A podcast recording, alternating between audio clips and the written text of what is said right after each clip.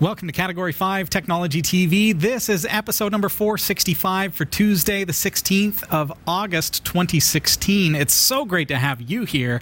My name is Robbie, and would you please help me welcome my co host tonight, Jeff Weston? Glad to be here. Jeff, it's great to see you. Thank nice you. to see you at home. And uh, tonight we're on a new streaming server, so those watching live are rejoicing because we have fluidity in our movement. How fantastic is that? And it's good timing too, Jeff, because we've got an exciting show ahead. We d- when have we not had an exciting show? It ha- has never happened. 465 episodes of sheer excitement. This week we're going to be speaking with Larry O'Connor. Larry joins us from Newer Tech, and uh, they are an exciting company that do some really cool things with USB in particular. I love some of the stuff that they do. Uh, we're going to be looking at their Power 2U. It's a, an electrical outlet receptacle replacement for your 120 volt receptacle, and uh, it adds two 2.4 amp USB charge ports. Which is awesome. You don't have to go looking for your chargers anymore, folks. You want to stick around. We're going to be talking all about their brand new one. You remember it uh, from years ago, back on season seven. We looked at uh, their their original release. This week, we're going to be talking about their new release. Also, we're going to be looking at restoring our backups from LVM. Right. That's the RDiff dash backup. We're going to be checking out how we can go back in time, how we can restore those files that have been running over the past couple of weeks. Yeah, because it's been a few weeks since we've looked at it. It has. Wow. It has. Time flies. Here Good we times. Awesome. So, uh, should we find out what's happening in the newsroom? I would love that. Okay, fine. He asks me like I'm going to say no. nope. We're just going to move on, Jeff. One of these days, I'm sure you'll be like, yeah, no. Nope, no news today. And I'll be Nope. like, "Ah." Straight into the intro. do that on a day when Sasha's here. Be like, sorry, Sasha, no news. No news. Just like that. While she's in the newsroom. what do you got for me, Jeff? All right, here's what's coming up in the Category 5.tv newsroom. Tesla accidentally removed autopilot from their Chinese website, and the timing coincided with a crash in Beijing. A mysterious new operating system has popped up from Google, and it's not based on Android or Linux. Sage services in the UK have been compromised, and a lot of customer data has been leaked. Go figure, more leaks. Seagate has announced the highest capacity SSD of all time, and you're not going to believe how big this sucker is. Couldn't believe it myself. I didn't think it was even possible. Anyway, Google has removed Google Plus integration from the Play Store, and Sega has renewed the trademark for Virtua Fighter.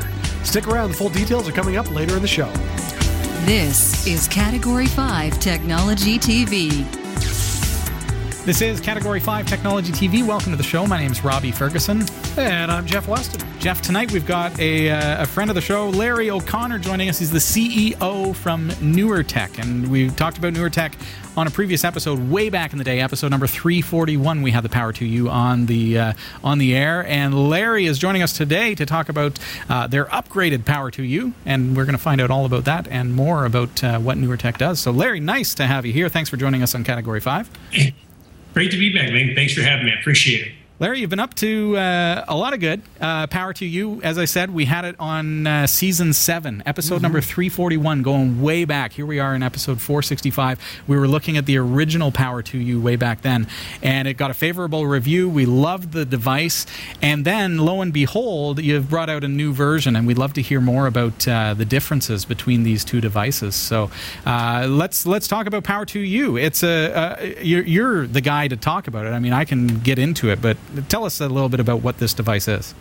Sure. I mean, it's a kind of a waste not want not when it comes to space, and when it comes to wall outlets, it's nice to have the USB ports right in there with them, as opposed to having those little wall warts that often go missing. And you know, I, I have children. I've got four kids, and I got to tell you, I mean, before uh, putting Use in, I would have thought they were eating the things.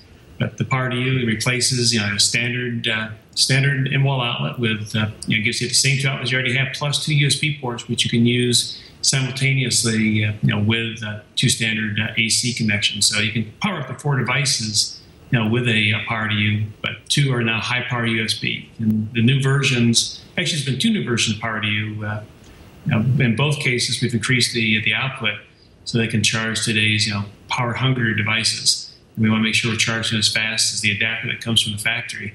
And the Power2Us now up to 2.4 amps uh, for its output. So you get the, same charging time. It'll take as much power as the devices can take.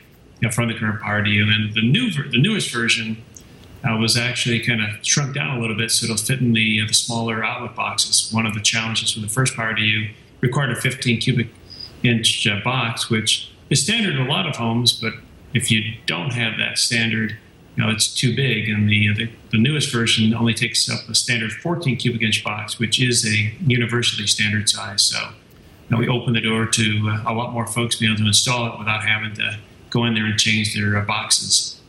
Very good. Now, for those of you who are not familiar with the Power 2U, if you haven't caught the original uh, review of the original device, uh, basically what this does is it replaces your receptacle. So, yes. without a whole lot of electrical knowledge, you can replace this in your home, and it's uh, a great device. Let's get into the new version here so we can kind of compare.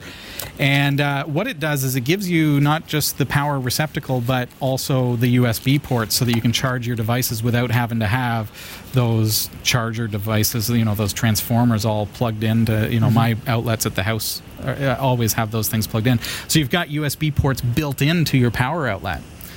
First thing I notice here uh, is that you've got the wires built right into there. I guess that's part of uh, keeping things smaller, I suppose, eh? Yeah, smaller and simpler. You know, you know, we listen to customer feedback. I mean, the different, I won't call them pain points, but different areas where we can make it easier on folks. And you know, that was something that uh, that fell in that category. Cool. So who can who can install this? I mean, do I need to call an electrician for this, or I mean, I know the answer to this, but you know, that's that's the question at home. Is it safe for Joe Blow user to put this in? You know, as long as you can flip off a, a fuse box, uh, you know, disable power to you know a different part of your house. We want to do an installation. This is something you can do at home. It comes with instructions. Now in the box, which in fairness are hard to read and really are there for safety reasons. But we have online videos that show you the step by step so that you really can do this at home. It's, it's made to be now you can of course pay somebody to do it, but this is something anybody again anybody can flip a switch or you know, pull a fuse you know, can do this at home. Very easy installation. Very cool. Uh, so there you have it, folks. I mean, how simple can it be? Um, but I, I, love these kinds of clever devices. It's one of those mm-hmm. things. Uh, to be straight up honest, it's like why aren't why why haven't I thought of that before? Right. Right. So there are patented technologies here. Uh, maybe we could talk a little bit about your USB ports. Uh, there's something unique about those. You know, we have um, USB chargers plugged in for our phones. Uh, sometimes we just leave them hanging out of the power outlet. And one of the things that we don't necessarily realize is there's something that we, uh, you know, people in the industry call vampire power. Uh, which means it's just constantly transforming the power even if you're not using it. So, can you tell us a little bit about the, the patented technologies that are in your Power 2U devices? And first, the Power 2U is the, the smallest device with that much power that's also UL certified in a single uniform device. And for the USB ports, which is you, know, you have the high power, which is your AC, you have two AC plugs, standard 120 volts, and then the two USB, which are you know, typically low power, they're 5 volt and up to uh, 2.4 amps you know, those actually, you know, there's switches inside. So unless you have something connected in there, they're not drawing power. When you plug a block into the wall, any transformer into the wall, and that's immediately drawing power, even without a device plugged into it. That vampire draw you're talking about. The Power 2Us incorporate technology to prevent them from using power when there's nothing connected. So if you're not charging, you know, it's not drawing power. You know, we've always, you know, focused on you know, conservation, just just smart technologies when it comes to you know, how we use power. Is that, is that a significant thing? Like, is that going to save money on uh, on my power bill versus having those uh, transformer boxes plugged out in throughout my house? Or well, the transformers, as soon as you plug them in, they're drawn. So, while in fairness, Vampire draws a pretty small amount of power. I mean, today's transformers have gotten more and more and more efficient, but you know, it's waste not, want not. So, absolutely, and it all adds up. So, technically, yes, you'll see a uh, using the Power 2U as opposed to a uh, just plugging a wall wart and you, you actually do see a savings. Cool. Now, Larry, uh, what, one of the things that I know a lot of people are enjoying about some of their newer devices, particularly when it comes to phones, is like their speed charging cables. You know, you can have your phone charged in 30 minutes or whatever. Will your device recognize and still give that same power feed, or would it? Is there? A, um, is it just a regular charge? I think I misunderstood the or didn't hear all your question. Are you asking if it supports wireless charging? No, it does it support the speed charging? Yeah, it'll get it'll take as you know. Well, at this point, it puts out 2.4 amps, but it will uh, it will allow the device to take as much power as it's willing to take. Awesome. So the short answer is, you know, the way that it ramps. I mean, it's whether your device is rated to take half an amp, an amp, or all the way up to the top. you know, the short answer is yes. It'll it will go into the the fast charge modes if the device supports it. Excellent. Now we've got we've got the original Power2U and then the the upgraded version. Um, now these are both being sold online. So you mentioned that the newer model has the the higher ampage, 2.4 amps. What everything is everything has the higher amperage today. Uh, everything we've shipped for about the last two years. So everything so, got upgraded uh, to the higher amperage. So both products are at 2.4 amps. Is that right? Correct. The original product was uh, how to say was uh, was a 2.1 amp. So the, the current product's up to 2.4. The, the one that you originally uh, would have reviewed a couple years ago, three four years ago, it would have been just a little bit less. Very cool.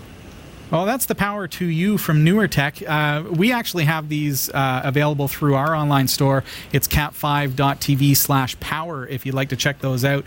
Uh, definitely, I mean, it's something that, uh, you know, it's one of those easy upgrades for your home. Oh, yeah. Uh, I think having one next to your bed where you plug in your phone every night is, is really smart. There are other devices that actually use. I have four devices plugged in beside my bed. So there you go. I'm looking at this going, oh, this That's would be amazing. You, That's for you, Jeff. so, NewerTech has been around for a while. Uh, could you tell us? Us, Larry, a little bit more about your company and uh, other products that you carry? Sure. Uh, Newer Technology is uh, kind of is part of the Otherworld Computing and New Consciousness Development family, and we're all about upgrades in general with technology, especially with a, uh, in all fairness and honesty, uh, with the focus on the Mac. we've got, you know, when you look at the Macintosh, a lot of people assume you can't upgrade those machines. Even back when you Apple said you could, and you know, our company manufactures, designs, engineers. We sell direct as well as uh, through channel. You know, a wide variety of upgrades, both memory and solid state for you know, systems from going back 20 plus years to even the latest and the greatest, especially the new machines, which everybody, you know, they give it the 128 or 56 gig SSD. Suddenly, you know, realize that you know that's not enough. You know, we've got drives up to one terabyte for Apple's latest shipping products, and you know, there's no one else, you know, building solutions, you know, for those systems beyond upgrades, which you know every anything that makes life a little bit better, it gives people an option to extend the life of technology or better use their technology. And that's really what NewerTech and the other world are focused on. You know, and in terms of you know backing up your technology and you know, whether it's audio video production, you name it. You know, our other uh, big core uh, strength is storage technologies. And these are from portable drives that you know go with you to you know, quite frankly, advanced solutions that you find in data centers Otherworld Computing's storage solutions are highly capable. They have a lot of unique tech, a lot of unique features that are driven from software and different innovations that you know that we've quite frankly developed over the years from customer feedback. So it, and we also, I, I, guess, with all the products, and I'll, I'll I picture, I picture your office. You guys sit around and think about, you know, uh, looking at your website, newertech.com it really strikes me as you know how can we do this better? How can we take the power outlet and make it more for today's consumer yeah. make it work better uh, for uh, for them? So, so, i mentioned your your website newertech.com uh, how many products do you have in the line? Like what what can we find there uh, NewerTech, I don't have an exact count for NewerTech. NewerTech's got all sorts of fun accessories and, and very productive accessories for making things better from you know from the Power2U to USB and video adapters and things that are easy, plug and play and go. And then we also have OWC. We'll give them just a split second. Seems like we've uh, locked up a feed there. More upgrade. Oh, yes. yes. And we've also got on OWCDistro.com our USB-C dock, which was the answer to uh, you know these Chromebooks and MacBook 12 inches that have a USB-C port and really no other ports. Now this is a single dock that will power the computer, charge it, and provides an array of USB oh, port okay. USB how, to say all the USB ports you need, video out, Ethernet, you know, audio, video. I'm sorry, audio in, audio out. I mean, it's you know, it's a single dock that does it all for you and lets you take the current adapter you have with you. That's cool. Stuff like that make so life better. It takes the Mac user. You know, if you're a Mac user, um, definitely that USB-C dock sounds awesome. Uh, mm-hmm. Uh, I, I, I think you got all that. I, we lost the feed just a little bit on Skype video. Uh, oh, but, oh yeah, the USB-C dock is actually. Uh, not just for the Mac, you know, it was certainly inspired for the the MacBook. Yeah, we're starting to see it more and more in the PC world as well, aren't we? It's it's rock and roll on the Chromebook, on a lot of Dells. Now the power adapter that comes with it uh, is 90 watts. It, it's able to support up up to about a 50, 60 watt uh, computer reliably. So it's it's it's you know, and the MacBook uses a lot less than that, by the way. There's a couple of Dells that need custom power supplies that really don't apply to uh, the USB-C power management in the first place, but. To the point that that dock applies to that, that's that's out there for everyone. Cool. So, where can we go to find out more about your product line? What's the best way uh, to find out more about what it is that you do? Sure. You can uh, visit and uh, browse uh, newertech.com as well as owcdigital.com. And of course, you know, you know, check out sites like yours, you know, our partners that you know, are putting these products out and, and supporting us as well. And we appreciate it. Yeah, cheers. We're speaking with Larry O'Connor. He's the CEO at Newer Technology, and uh, in particular, uh, we're interested in the Power2U tonight, mm-hmm. and uh, you can check that out at cat5.tv/power and uh, see about upgrading your home. Now, you mentioned uh, certification. Just to really quickly touch on it, because I know you know as people, I, I, was speaking to a real estate agent who was interested in putting these in in the home for the the buyer oh, cool. to actually move in with these already pre-installed, and so sure. he's asking about CUL certification. So, where can these be installed as far as the certification goes? certification, the 15 amp, actually, in terms of certification, they're fully UL certified. There's a 15 amp version and a 20 amp version and they can go you know, as long as you have a 50 amp circuit, 20 amp circuit, I mean, standard code installation, these can go in any home, any commercial uh, facility. The only place they can't go is medical because there's a different, you got to have a certain uh, test and there's certifications for the uh, for the surface type and cleanability and whatnot, which we probably pass. It's just not an area that uh, we've, we've chosen to pursue. But the long and short of it is, you know, this is a fully certified product you know, there's a fire in your house, and they won't point at a uh, one of our products and say, "Well, that wasn't UL certified." So it is. It's CUL and US listed. Yeah, uh, and uh, now just a quick mention as we t- you mentioned about healthcare. Also, the bathroom. It's not for the bathroom because it doesn't. No, have, it in the bathroom. The, as long as it's on a, uh, gosh, oh, you're right. Okay, because you can get the the the trip switch. I, am not sure what what they call it. The uh, yeah, forget the the interrupt.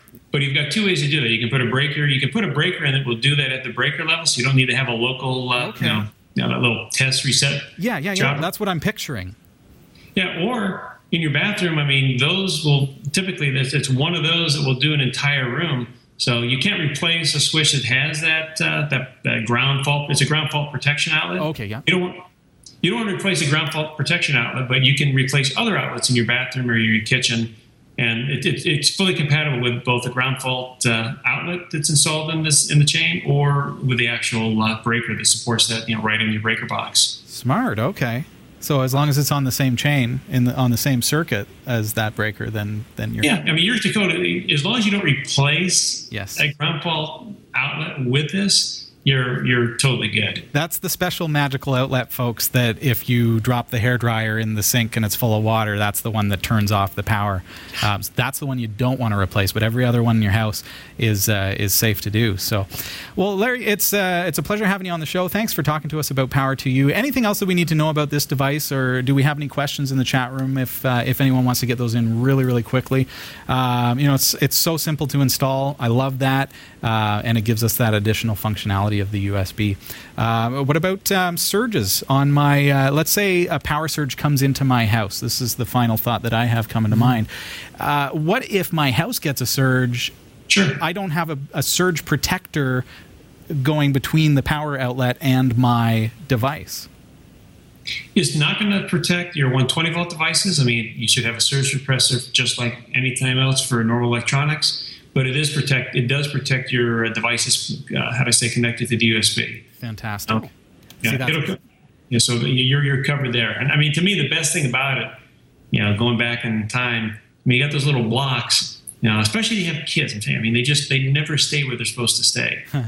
You put this in the out. You put you put this in as I mean, it's an outlet. I mean, your your charging ports are always where you need them. They're always going to be there. Love it. See, this is exciting. I'm about to build a bedroom in, in my basement. There you go. So I'm like, oh. Stock up. Hook us up with bulk discounts there, Larry. Yeah. we're about to we're about to buy a thousand of these things. Rock and roll. We'll, we'll, we'll, we'll hook you up. We can, we'll, here to, we're set. Here to take care of you. Check it out, folks. It's cat5.tv slash power if you want to just go ahead and pick one up. Or, of course, check out newertech.com for their full product lineup. Larry, thanks for coming on the show. Hey, thanks for having me. I, I appreciate it. Anytime. Take care. All right. Likewise. This is Category 5 Technology TV. Welcome to the show. We've got to take a really quick break here, Jeff, and uh, when we're back, we're going to jump into the news. So Excellent. Stick around. Now, here's another great way you can support the shows you love from the Category 5.tv network by shopping at GearBest. That's right, Jeff. Uh, cat5.tv slash GearBest. It's an online store for the geek streak in you. or the loved ones. Well, of course. I mean, especially your loved ones, right? Uh, because cat5.tv slash GearBest, quite frankly, has all of the greatest tech gifts that you could ever hope for at rock bottom prices. Do they have cell phones? You betcha. Cat5.tv slash GearBest has a wide assortment of unlocked Android cell phones and tablets. What about compute, uh, consumer electronics? Those make a great gift. Absolutely, from high tech watches to action cameras, headphones, even virtual reality headsets. Cat5.tv slash GearBest has you covered. They literally have it all, Jeff. Literally. Really? It's like a superstore right from the comfort of your own chair at your computer through the interweb. Yeah. I, there's no way they have it all. It's true. It's just a bunch of ele- uh, random electronics. Test me. Um, what about clothes? Yep. Both men and women, fashionable apparel at rock bottom super duper prices. Kind of like this. Well, look at this coat. What do you think? It's a slimming mock leather jacket. I love it. It's available for less than $30 plus free shipping at cat5.tv slash gearbest. All right. You kind of got me there. Wow. Any other questions for me, Jeff? Uh, now that the winter has passed, flying season. Do they have any good deals on, say, drone copters? Oh my goodness! Well, check this out. Dude, they have everything. Check out over 500 various drones. And not only that, they're available marked down by about 30 to up to 63% off the regular price. Love it. What's the website again? Well, you're going to find GearBest on our partners pages for any of your favorite Category 5 TV shows like New Every Day, Category 5 Technology TV, The Pixel Shadow. Uh, but of course, if you want to shop absolutely right now and you want to go straight to the site, all you have to do is visit cat5.tv slash GearBest. See, that's easy. cat5.tv slash gearbest. That's right. Happy shopping. I'm Jeff Weston, and here are the top stories from the Category 5.tv newsroom. Tesla said Monday that the term autopilot was mistakenly removed from the electric car maker's website for China, but it has been restored. The company said that it did revise some language on the site to make it clearer to drivers that autopilot is a driver assist system and not a self driving system. Tesla's been under pressure to stop using the term autopilot in the US following the death of an Ohio tech company owner in a Florida crash involving the system. Last week, a driver in Beijing relying on autopilot made uh, relying on autopilot mode sideswiped a car parked on the side of the road. Tesla says that drivers using autopilot must keep their hands on the wheel and be ready to take over, but that the driver's hands weren't actually detected on the steering wheel during the crash. Revisions to the language on websites have been underway for several weeks in order to address discrepancies across languages. According to Tesla, the timing had absolutely nothing to do with the current events or articles, and they have no plans to remove any references to autopilot from any website. You know, I, I, I want to just be careful how I word this, but people, if you're going to get a car that does some driving functions on its own, do not trust it 100%. It is tech, it can fail. I don't know why people just can't get that through their owner's manual. Maybe they didn't read it. That is probably the issue. Although looks like this guy maybe wasn't watching Harry Potter in Beijing. At least that's true. Ah, honestly, though. autopilot does not mean well i guess it, it kind of does you know the definition of autopilot means drives itself but Sort of, but it, it's it's not it's that Auto, it's autopilot. I mean, you tell it what to do, and therefore it does it. It's not, you know, fully autonomous thinking mode. It's not defensive driving autopilot functions. It's driving, like this from the guy who texts and drives at the same time We're still trying to work that out of him, folks. Touche, Jeff. Touche. I have nothing now. That's burn, burn. Uh, Google is working on a new operating system and has absolutely nothing to do with Android. A page has surfaced on the code sharing website GitHub about the new OS called, for now at least, Fuchsia. It's not based on Android, and the California based technology company's mobile operating system used in billions of smartphones around the world, nor does it build upon the Linux kernel. The GitHub page is pretty sparse on explainers, though. Its description is simply pink plus purple equals fuchsia, a new operating system. That was pretty clear. Google employee Brian Sweat- Swetland said in an IRC chat log shared on Hacker News the decision was made to build it upon source, so they might as well start from there at the beginning. We don't yet know what the new OS is for, but there's already plenty of speculation. We'll let you know the scoop as the details become available. Now, there has been no official announcement from Google, and it sounds as if the open source project is in its early days. Can't help but wonder what it's going to be. Internet of Things, guaranteed. That's, The- yeah. The next Nest thermostat. I ordered my first Nest thermostat this week. Did you know? Yeah. It's not running on Fuchsia, though. You know, We'll have to see how that operates. I don't. Uh, could they not have come up with a better name? I think it's just a placeholder. Excuse Bless me, you. people. It is allergy season in Canada.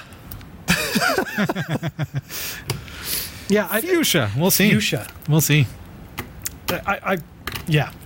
I guess, I guess we'll see the impact that this could have on things like Windows, though. Being that it's open source and on GitHub, though, that's kind of cool. For the record, when I start Pop sneezing, your ears. That's where your It goes for two minutes. damage comes from. That's where the hearing damage comes from. Popping your ears. well, at least I close my eyes. I've heard that if you sneeze and don't close your eyes, your eyeballs. There you go. You know, I've been doing this for 465 episodes and I've never once sneezed on the air. It's allergies, man. I know. Can we get some like allergy relief tech wise? Maybe like put in some filters or something. Some Yeah, new like ult- filters ultraviolet filters. That's the way. Uh, What's next, Jeff? All right, a data breach at Sage in the UK appears to have revealed personal employee information for nearly 300 businesses to hackers. Oh. Police are investigating the breach, and Sage is probing, probing the unauthorized access of data to someone using an internal company computer login. Now, the information uh, was accessed at some point over the past few weeks. It's unclear whether it was stolen from the FTSE listed firm or merely viewed. The company, which provides business software for accounting and payroll services to firms across 23 countries, says it's taking the breach extremely seriously. I should hope so. The police are investigating, and the Information Commissioner's Office, the ICO responsible for the enforcement of the Data Protection Act 1998, has been informed. SAGE has notified those businesses whose data may have been accessed and has advised them to look out for any unusual activity. Seagate has unveiled the world's largest solid solid state drive. Get this, it's a 60 terabyte monster. Pricing isn't yet available, but the company says that the drive will provide the lowest cost per gigabyte for flash memory today. The 60 terabyte solid state drive was unveiled at the Flash Memory Summit in California, the same location that Samsung chose to reveal its 15.36 terabyte solid state drive last year, which that at the time was the world's largest hard drive. That's a big jump from 15 to 60 in one year. The two drives aren't directly comparable, though, as the Samsung uni- unit is a standard 2.5 inch solid state drive, and the new Seagate drive uses the 3.5 inch hard drive form factor. Despite that, Seagate still claims that the drive has twice the density of Samsung's. Moore's Law is still alive and kicking for uh, NAND, apparently. Seagate isn't planning to release the 60 terabyte drive immediately, but may release it early next year. Pricing is pretty much anyone's guess, but you probably won't get much change from $40,000, about uh, 60 cents per gig, which is actually fairly reasonable. So if you have 30 grand to blow, yeah, right. That's a massive drive. You know what? Uh, it sounds like a lot of money, but then you think think about a data center and being That's able to true. stick 60 terabytes on a single drive and have that set up in some kind of a cloud infrastructure, and uh, that could save a lot of hydro, a lot of electricity. Oh yeah. There's my Canadianism coming out right there. That's right. Hydro? What's this to do with water? Could save a lot of electricity, save a lot of uh, your your cooling bills, and and having to cool a, a big uh, uh, storage center. Yep. Could make a, a pretty big dent in that. And it's solid state drive. Solid Like, state, no better moving than- parts, super fast. Exactly. That's awesome. I want one. Uh, You and me both. I don't even know what I could use to What would you up. do with sixty? What would you do with sixty terabytes? That's the new question. Yeah, like that's like oh, I just won three hundred million dollars on the Powerball. What are you gonna do? Go to KFC. It's like I just got a sixty terabyte drive. What are you gonna do? I'm gonna install Minecraft. What was the drive? What was the biggest drive when you were starting out with computers? It, for me, it was a. I think we had a 30 megabyte RLL hard drive. I think our computer, which had the monochrome screen, came with a twenty-five. You had monochrome. I just had green. Uh, yeah, I had the monochrome. Wow, I think it was a twenty-five meg. yep. And 25 meg. Yeah, I do think I recall hearing that like mid, maybe early '90s, Bill Gates made a comment, roughly like, you know, nobody's gonna ever ever need more than a gigabyte. Well, his comment was about 640k of um, extended memory. Remember the days when we needed extended memory? I do. and you had 640k of it and that was the max and we had to you know and people were virtualizing their memory and figuring out ways to get a little bit more so we could get 800k and it was really complicated Man, we've come a long way. boy oh boy 60 terabytes folks That's wild. And you know what's sad? By the time my kids are, you know, contributing members of the working force, chances are a 60 terabyte is going to be like, yeah, so I got a laptop for work. It's only got a 60 terabyte. That's how fast tech is moving. That's I it. love it. I can't wait for the 500 terabyte. What, what would be up from a terabyte? a petabyte Petabyte? there you go Wow. Looking for the next petabyte solid state drive. Or the go. first. All right. nice Gloogle. Gloogle. oh my goodness. there's your there's your t-shirt for the week Google. It's going to be one of those nights. Okay, Google's slow eradication of Google Plus is continuing as the company removes the social network's integration with the Play Store. Users can now post reviews without requiring a Google Plus account, and the plus one button has disappeared. Google confirmed the news in an email to TechCrunch that stated a G Plus profile is no longer needed to post a review.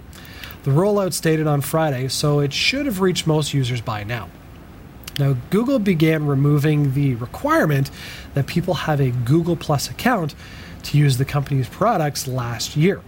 One of the first services to be uncoupled was YouTube, which delinked Google Plus from its comments section so that those without a profile could leave messages. Now, when it launched in June of 2011, Google Plus looked like it could be a success after attracting 20 million users in just three weeks, but it never came close to matching the numbers of its rival, Facebook. And the network's popularity quickly started to wane. I never used Google Plus. like, I, I had no use for it. yeah It, it just. So I'm not surprised. i never used it so not surprised it failed I'm the most important person in the world. There you go. There you go. That's that's all that matters. that's jeff's reasoning right there yep. now that Jeff Weston has said he never used Google Plus, you know that it's dead. It's true. Yeah. Yep. yep. Oh boy. We're just full of t-shirts this week. It's true. Oh, all right. This next story is awesome. Despite near universal praise and being recognized as the deepest, most technical fighting game series ever created, there hasn't been a new Virtua Fighter in roughly a decade. Possibly because such a great fighting game is expensive to develop and series don't sell as well as contemporaries, and Sega hasn't exactly been killing it since 2006. I don't even think I'd give it since 2006 is or earlier than that. Sega has now renewed the trademark, according to Trademarkia, which doesn't necessarily mean a new game is coming, though, and the series will likely remain dormant. It does show that Sega has some interest in the franchise. You know, Jeff, I I really get the sense a lot of companies are doing this. I was just waiting for that to go off my face.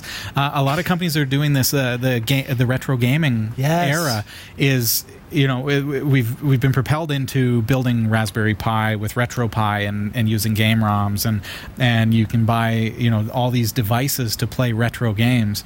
So now you get these companies that are saying, oh, there's still demand for these things. We'd better keep those trademarks alive. Absolutely. Well, I mean, you've got Nintendo's coming out with their NES. mini- Official. Yeah. There's what, 30 games or something on something it? like that. But when they do, now all of a sudden, those old games from the 80s are no longer abandonware. Exactly. Officially, I mean, what is abandonware? It's an unofficial kind of thing that says, well, this was made so long ago that nobody buys it anymore. It's not available for sale. So, what do they do? Oh, by the way, now it's available for sale again. That's right. So now you can no longer use it as abandonware. So maybe that's what they're up to. We'll see. Hmm. Maybe it's going to come out on. Maybe the series, the old series, is going to come back out. That would be awesome. That would be awesome. Although, I have it on my Retro Pi. Yes, but you had it before, Yeah, that doesn't matter. so you're golden. It'd still be all of a sudden copyrighted again. Yeah, that's true. Yeah. See, I love playing these retro games with my kids. Yeah, me too. Like, And they awesome. love it Yeah. Th- They because the games were great back then.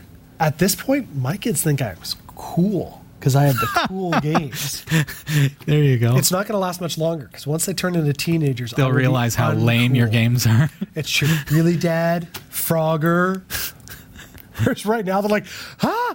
I can't get past the first row of cars. I'm like, you keep going, you little five. this is like Crossy Road. yeah, exactly. Minecraft is like the biggest game of this generation, and it's the graphics are what they were when we were kids. I it's like it's a regression. My wife just can't wrap her mind around it. Yeah. she's like, we have these really expensive computers with these upgraded Yeah, right. graphics, and you've got Minecraft.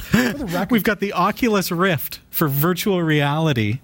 And, and they're Min- building it in Minecraft world. And uh, admittedly, very neat what they're doing Oh, with it. sure. But still, Yeah. it's goofy. Speaking of uh, Minecraft, my son beat the Ender Dragon yesterday. Way to go! Not bad for seven year old. Wow, And here I thought I was awesome when I beat the Ender Dragon. you were awesome. I was. He's catching up. I've been I've been bested by a seven year old. Yeah. All right. Big thanks this week to Roy W. Nash and our community of viewers for submitting stories to us. If you found a news story that you'd like to send, email it to newsroom at category5.tv. For all your tech news with a slight Linux bias, visit the category5.tv newsroom at newsroom.category5.tv. For the category5.tv newsroom, I'm Jeff Weston. Jeff, we haven't had any rain for weeks in Weeks. It feels like it's been months. It feels like everything is dead. My raspberry bush is like drooped right over and nothing. we have these gone. really hardy bushes out front our house that i mean the roots go stupid deep i can't find the bottom of them Mm. and it's probably a i don't know six foot bush and in the last week it's just turned into brown the whole thing is Hopefully dying things will survive. So I booked a, uh, a drone video shoot, uh, which was scheduled for tomorrow. Ooh. And, uh, you know, we're going to get up in the air. It's been nothing but sunshine and 35, 40 degrees outside. And then it's a r- extreme rainfall warning. yeah it's like floods of ep- epic proportions Yeah, I mean, there are other areas of the world right now that have got it worse, but it's like, come on. I booked a drone shoot. Yeah and I'm getting up in the air for a company, and it's and I can't do it. I Which had is to, I had to postpone it. but it's i mean it's good so now when you do do the drone shoot you'll have green grass That's what. I said to them. I said, you know what? At least things are going to be living. it's true Otherwise, you know, we're filming a b- beautiful blue sky, but everything's brown. and here in Canada, you know, you want it to look green That's and nice. My my yard is starting to look like a desert. Yeah, yeah. So, well, it did. Till it feels like it. Yeah. Don't walk in bare feet. It's like Ooh, cactuses. I made that mistake. Whoops. Ah. At least we haven't had to mow the grass for six weeks. I haven't I haven't turned my mower on since mid June. I know. It's been two months. crazy. And the grass is still this high. It hasn't moved. It's dead. yeah. I planted new grass in my backyard and it didn't survive. well, so that the, the seed's dead anyway. It just all died. Yeah. Yeah, it's dead. It's Wow. dead. But anyways, the rain is here. Which we need. Um, the good news, uh, if if we can change topics a little bit, last week we talked about, you know, would it be a good idea to set up a torrent server so that people could download Yes. old episodes of Category Five TV? And the response was r- resoundingly, yeah, let's let's that would be awesome. We'd love that. So uh, you can actually do it now. Yes. So here we are a week later. We now have an official Category 5 TV network torrent server. So you can download our shows via BitTorrent. Uh, all you have to do is head on over to torrent.category5.tv. Please, as you download those uh, those series, uh, seed them for us. We Yes. would greatly appreciate that. The more seeds that we have, the faster and easier it is for other community uh, members and viewers to be able to get their hands on old episodes. It's going to be interesting too because you're going to be able to catch some old, old, old episodes like 2007, um, where you know it, maybe you don't realize how far the show has come from my little basement with a webcam to here we are in Studio D with a green screen studio over here and audience seating and you know HD cameras all around us, drones everywhere. Yeah, so you can actually get that at torrent.category5.tv.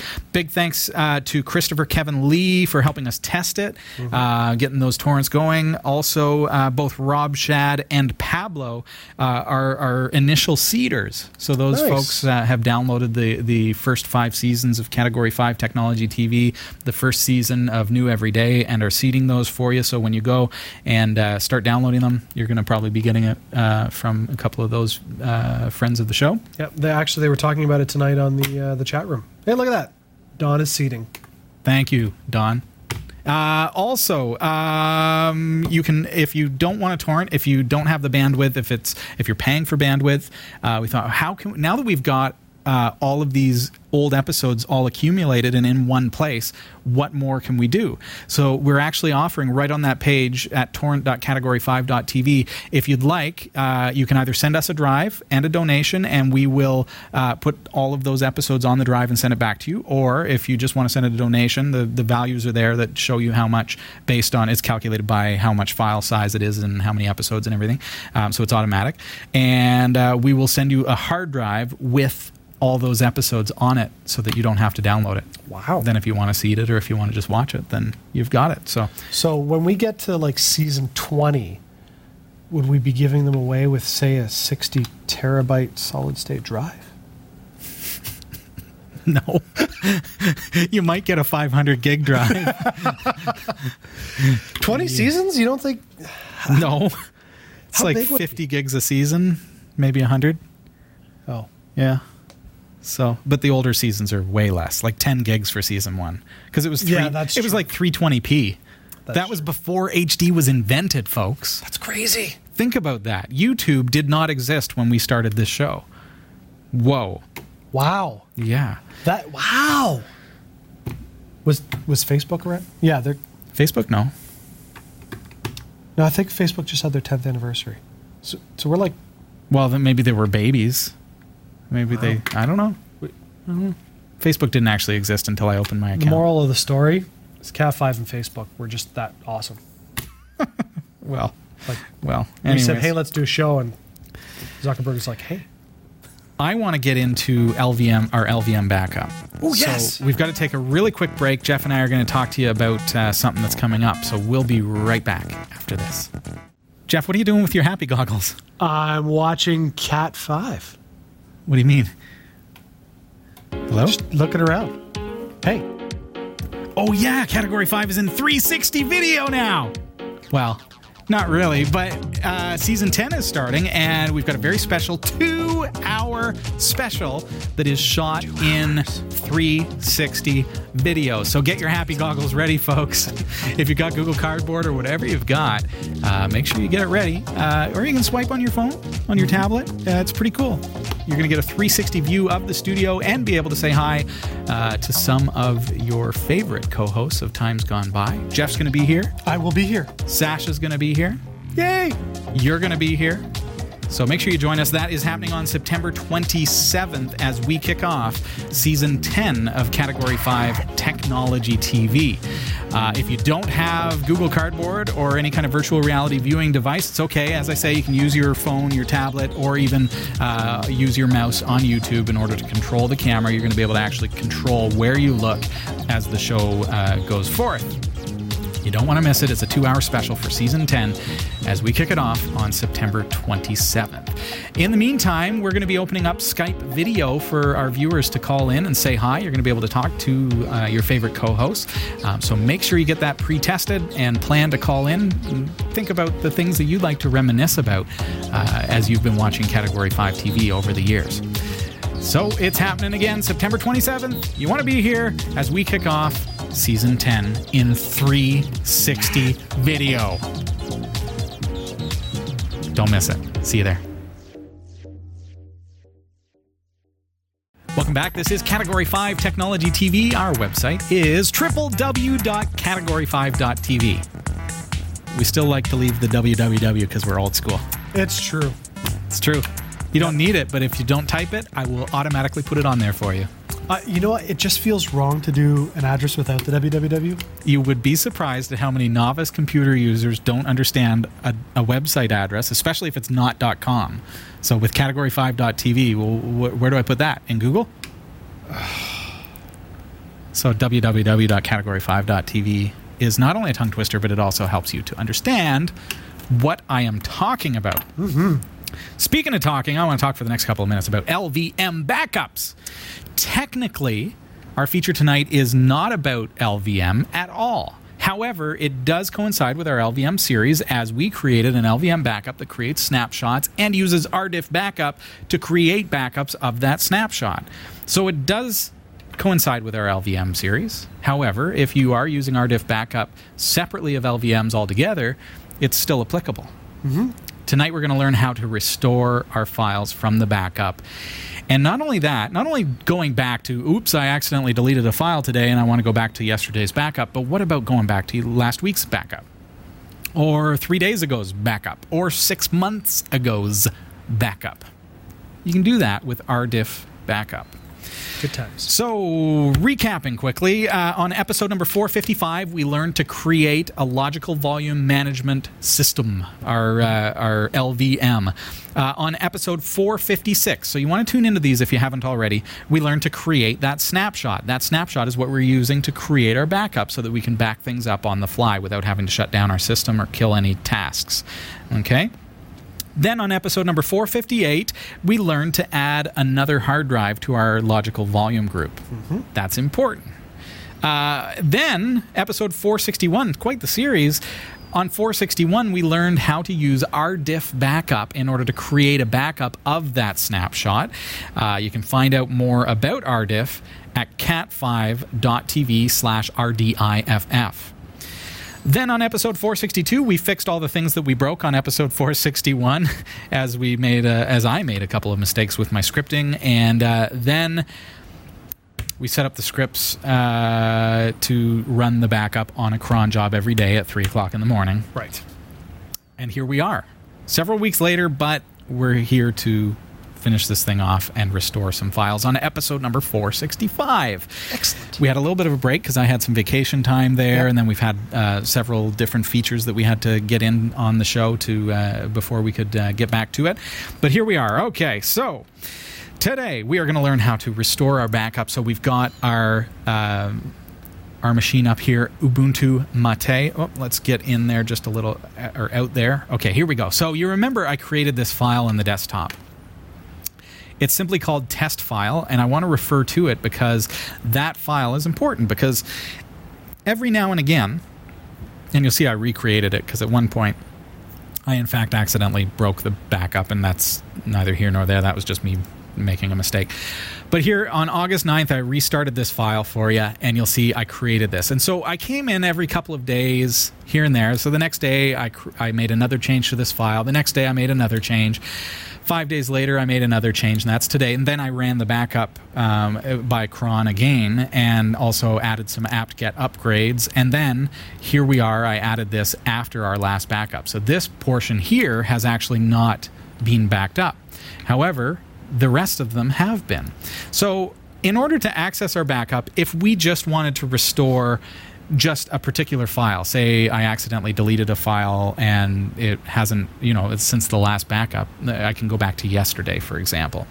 That's the first case that we want to look at. So we remember uh, going back, make sure you go back to episode number 461 to learn how we set this up, and then 462, how we kind of corrected a couple of the things that needed to be corrected. You remember that back in our file system, we created a place to store our backups in slash mnt slash backup. So this is now our backup set. Do not do any writing to the backup set because then you're going to cause errors with those bit for bit changes that RDiff keeps track of. So make absolutely certain that you don't do any writing to this. But if I open my snapshot and then home, this is not the actual snapshot. Remember, this is a backup of the snapshot when it was active. And now there's my test file. So if you hit Control L, notice my location is not the actual desktop, but instead is slash mnt slash backup slash mnt slash snapshot slash home slash robbie slash desktop. And there's the only file that exists on my desktop today. If I open that, you'll notice that that last line is not actually there. So here's my backup copy on the screen right now. I'm going to move that to the right hand side and then reopen this copy so that you can compare. Oh, and it puts it in a different tab for me. There we go. Okay, so here on the left is the current file, and on the right is the file from the earlier backup. You'll see that this line has not yet been backed up. So if I wanted to, and this is a very, very simple use case because it's just a text file, but this could be absolutely anything. I could go back to my backup and copy that file or back up this folder, whatever I want to do, put it on a flash drive and take it off site. And then I've got a copy of this file. If I copy that and then paste it onto my desktop, it's of course going to overwrite the current file. So now I'm going to have uh, a file that's older. So you see that my original file, the one that's on my desktop, is 292 bytes. However, the one that I have from my backup is only 227. Okay, so I'm going to cancel that. So that's a really quick way, you know, you can copy the file directly from your backup. But let's look at, you know, the, the key thing I think about RDiff backup is not only the fact that it backs up by bit for bit, as we've discussed uh, on previous episodes when we're looking at this, but also the ability to go back in time in such a way that you can choose dates of the file so that I can say, yeah, okay, well, it was, it was it, yesterday's backup is not the copy of the file I want.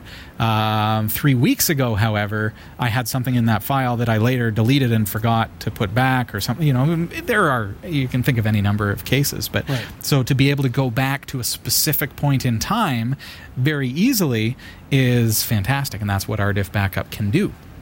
So we're going to jump into our terminal, and I am doing things through the terminal because I want you to learn, folks. And I know, you know, I've got some comments about why do you nerds always use the terminal. Part of it is, uh, and I mentioned this on, as a reply on YouTube uh, to the comment that came in. Part of it, Jeff, is I want you to learn how to do these things in the terminal because I'm on Ubuntu Mate. You might be on Ubuntu. Right. You might be on Debian. You might be on uh, Linux Mint. You might be on whatever, OpenSUSE Tumbleweed. If I teach you to do this in the terminal, you're going to understand the concepts of it and be able to do this on any system. Right. Okay. If I teach you how to do it with the GUI, you're going to say, "Oh, I don't have that in Ubuntu. Oh, I don't have that button in uh, in Tumbleweed." So we're going to learn the concepts, how everything works under the hood, so that you can do this across the board everywhere. And then if you want to use GUI tools and things like that, that's you know more power to you. That's fine. Uh, we're going to use the terminal today. Okay, I'm going to jump into my temp folder because that's where I'm going to work here um, tonight. But basically, there's a couple of different things that I want to do. So, first of all, sudo rdiff backup. We need to actually learn uh, about our backup set. Okay, so we're going to type dash dash list dash increments and then the folder of our backup. So that is slash uh, mnt slash backup slash mnt, I believe again, slash snapshot. I believe that is our full backup. So I've told it to list the increments. So now you can see there, I actually have incremental snapshots from as far back as August 9th, and then I have one on the 10th and the 11th. Notice the timestamp on those 3 o'clock in the morning until my current mirror, which happened at 5 o'clock today because I manually I reset the cron job to run at 5 so that I could get an updated copy. So I can actually restore any of the files from those snapshots to that specific date in time. And yet it doesn't use that much space on my hard drive, on my backup itself. So it's not copies of those files, even though I can go back to any point in time based on those snapshot dates. And we've only been running it since the 9th, but if you've been running this for six years, you're going to be able to go back to every day uh, during that time. So now let's get a little more specific. Let's run that same thing, list increments, but let's actually do it on my that actual desktop file. Um, so that's that test file. So that one, I only have three increments because I didn't make changes to it every single day.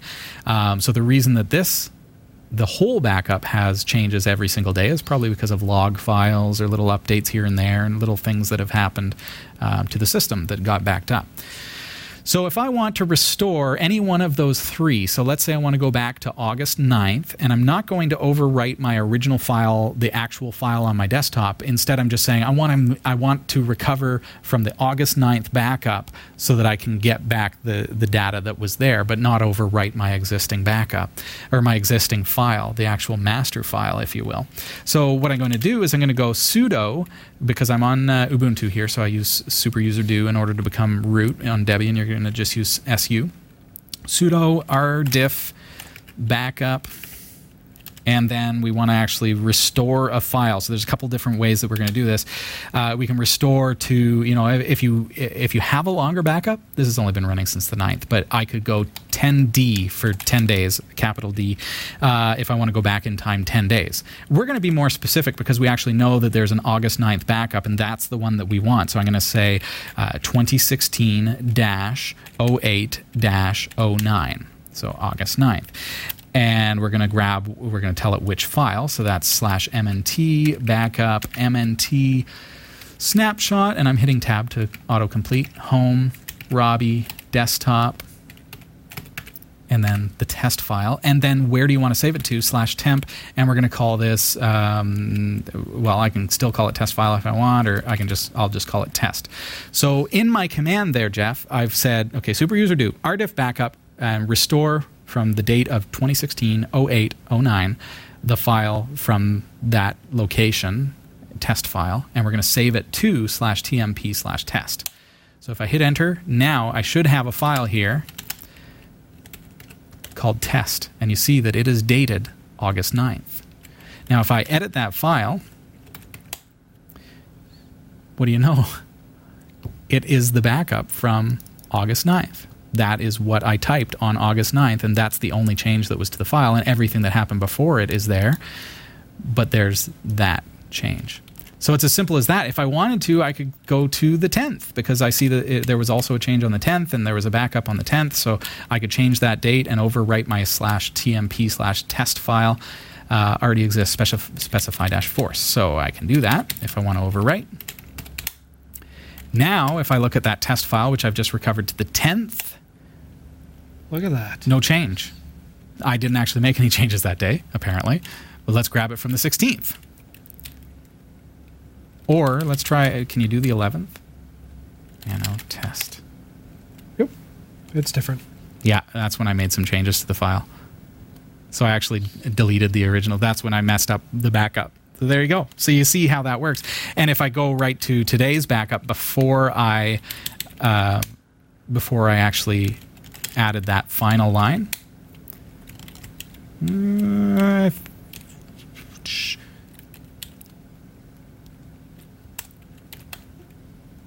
let's see.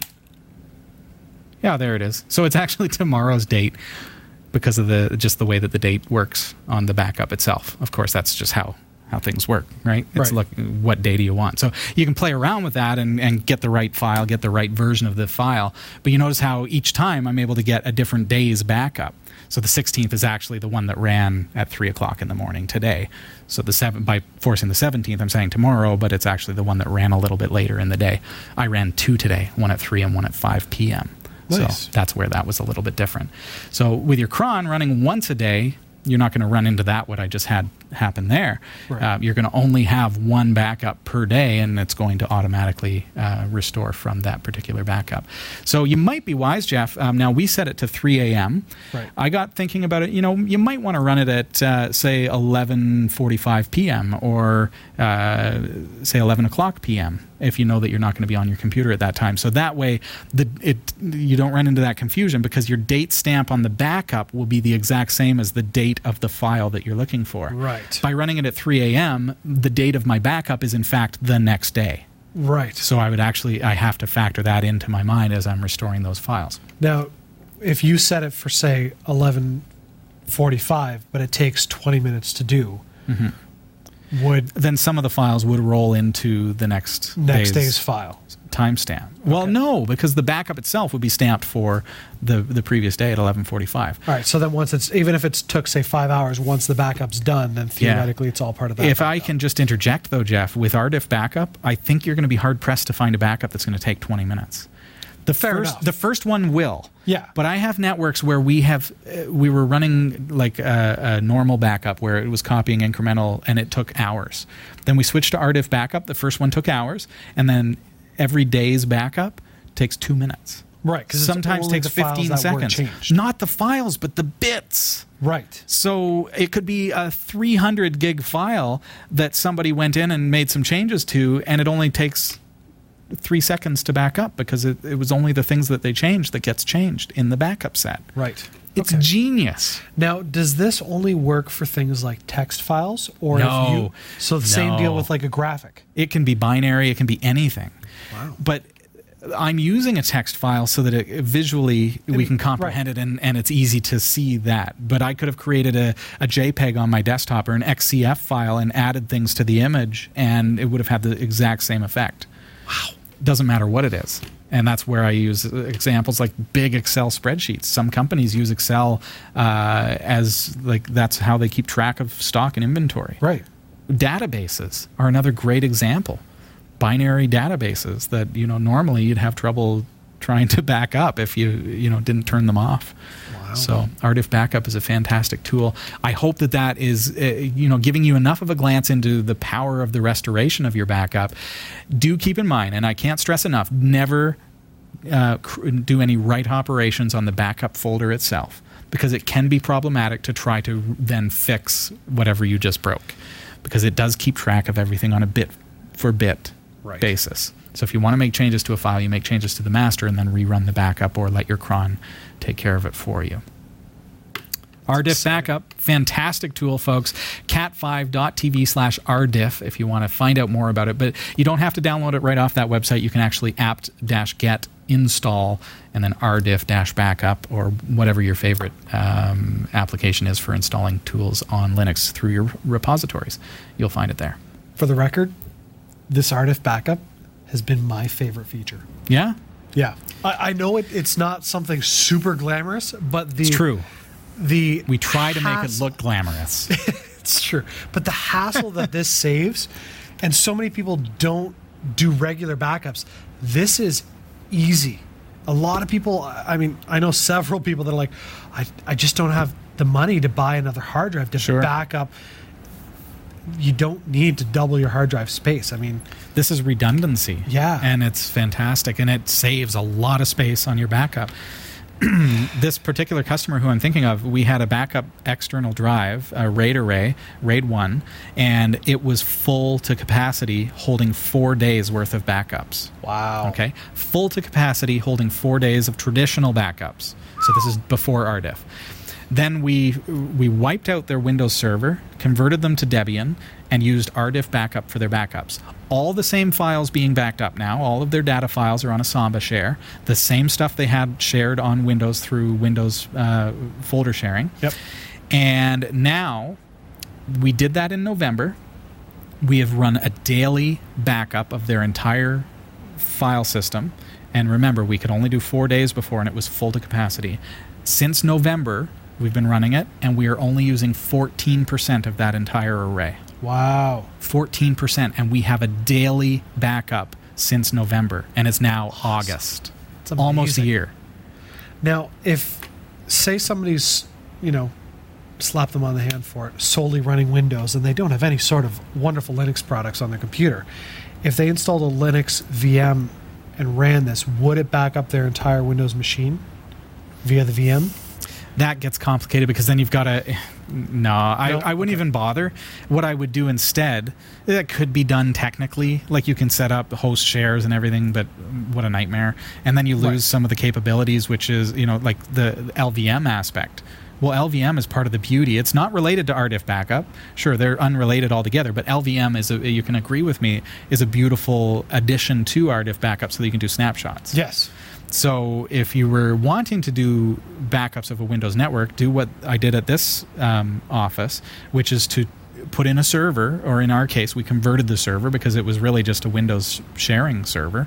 So um, a, a Linux server that uses Samba or CIFS to share to their Windows computers. So all of their computers have their traditional mapped network drive, their Windows 10 computers.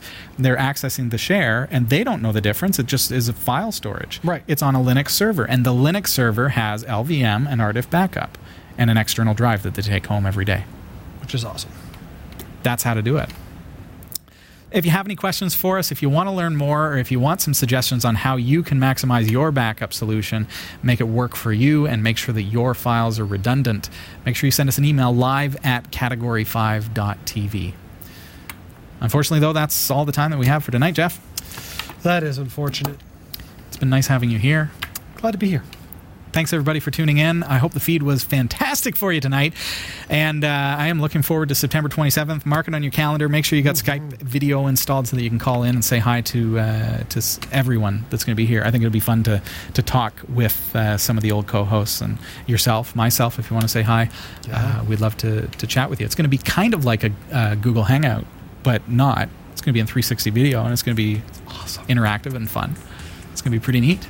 Very cool. Yeah, I can't wait. don't miss it. I can't believe we're coming up on season 10. I can't believe it either. That's wild. Nutty folks. All right. That's it for tonight. Thanks. Have a good one. See ya.